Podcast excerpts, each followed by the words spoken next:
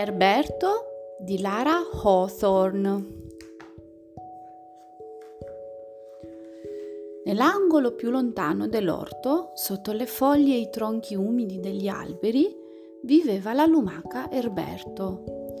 Come tutte le lumache, Erberto trascorreva felice le giornate, mangiando montagne di lattuga fino a quando non sentiva la pancia piena e gli occhi pesanti di sonno.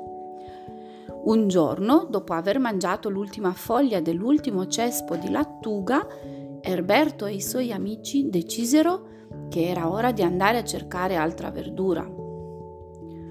Questa volta però Erberto partì da solo.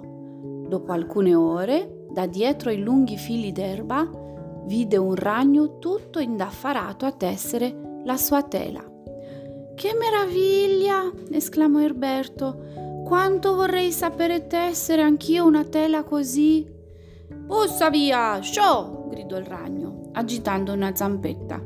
Vuoi forse rovinare il mio capolavoro? Erberto se ne andò, ma il sole alto in cielo lo costrinse a cercare un riparo. Così, non appena vide un buchetto nel terreno, lesto vi sgusciò dentro. La terra fresca lo invogliò ad andare avanti e poco dopo si imbatté in una colonia di formiche. Che brave architette che siete, disse Erberto. Io non sarei mai capace di scavare gallerie così belle. Smamma, lumacone! le urlarono le formiche, un istante prima di saltargli addosso e mordicchiarlo. Avvilito e dolorante, Erberto uscì dal formicaio più veloce che poté. Lì vicino incontrò uno scarabeo stercorario, intento a far ruzzolare una perfetta pallina di sterco raccolto da un'enorme, puzzolentissima cacca di mucca. Che magnifica scultura! disse Erberto. Non vedi che ho da fare? grugnì lo scarabeo. Togliti di mezzo e lasciami passare. Erberto era triste e affamato. Tutti sapevano fare cose straordinarie, mentre lui era solo un lumacone lento e buono a nulla. Se solo fosse riuscito a trovare un po' di lattuga. Ma dove? Stanco di girare alla cieca, decise di arrampicarsi su un albero per avere una visuale migliore. Quando però giunse in cima era ormai buio pesto Fu allora che una falena gli si avvicinò svolazzando. Sono molto carina, ho le ali e so ballare, ma i tuoi quadri di luce vorrei tanto saper fare, cantò a Erberto, piena di ammirazione.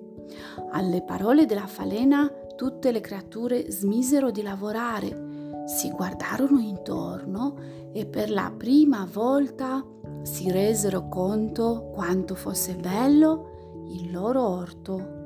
Roberto non riusciva a credere ai suoi occhi. La luce della luna si rifletteva sui ghirigori lasciati dalla sua scia, che ora brillavano come ricami d'argento sulla terra scura.